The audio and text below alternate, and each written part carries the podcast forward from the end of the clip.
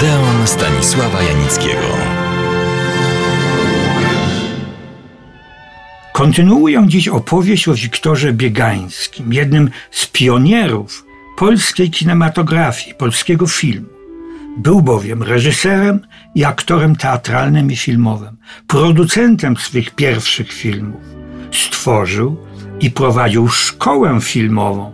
Później był wykładowcą w sławnym i cenionym Państwowym Instytucie Teatralnym w Warszawie.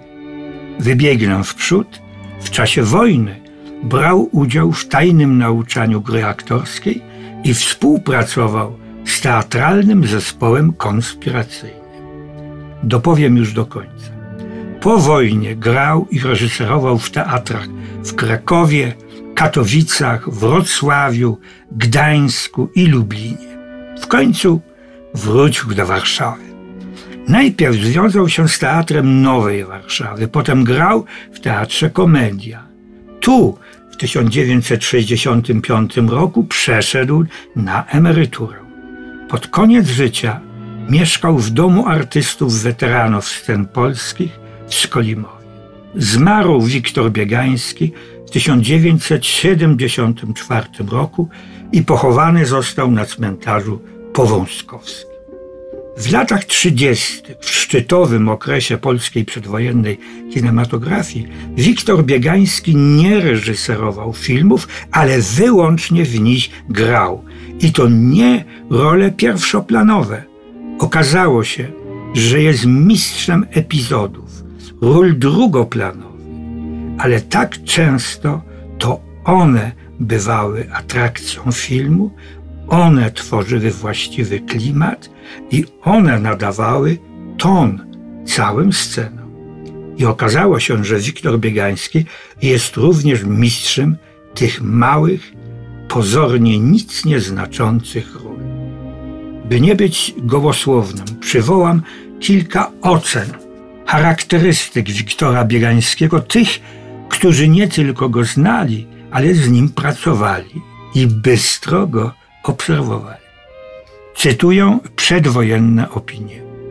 Przystojny, twarz miał wyrazistą, ostro zarysowaną, sceptyczny uśmiech, elegancką, szczupłą sylwetkę, głos miękki, a przecież donośny, metaliczny i nadzwyczaj dźwięczny, którym artysta włada ogromnie umiejętnie. Na początku swojej kariery aktorskiej grał amantów, tak zwanych salonowych, w lekkich komediach. Przyniosły mu one uznanie, szczególnie za inteligentne ich prowadzenie i umiejętnie zaznaczoną szlachetność w banalności. Stosunkowo wcześnie potrafił jednak przełamać ten szablon Amanta.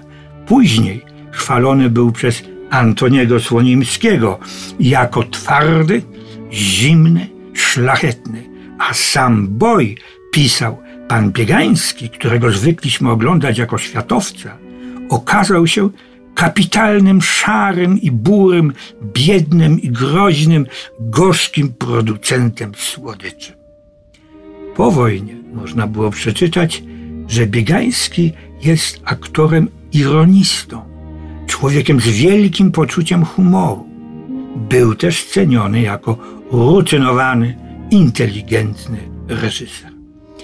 Opowiadam i opowiadam o Wiktorze Biegańskim, o jego rolach, reżyseriach w teatrze i filmie i ani słowa o jego życiu prywatnym, osobistym, a było ono z jednej strony zrodzone z miłości, fascynacji, a z drugiej naznaczone piętnem życia niezwykłego, bo artystycznego, a ono przebiega i przebiegało według swoich, jednak odrębnych zasad.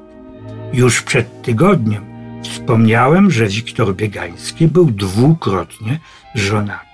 Jego pierwszą żoną była Carlotta Bolonia, ale o niej opowiem oddzielnie, tym bardziej, że ją poznałem osobiście w okolicznościach, których można mi tylko pozazdrościć.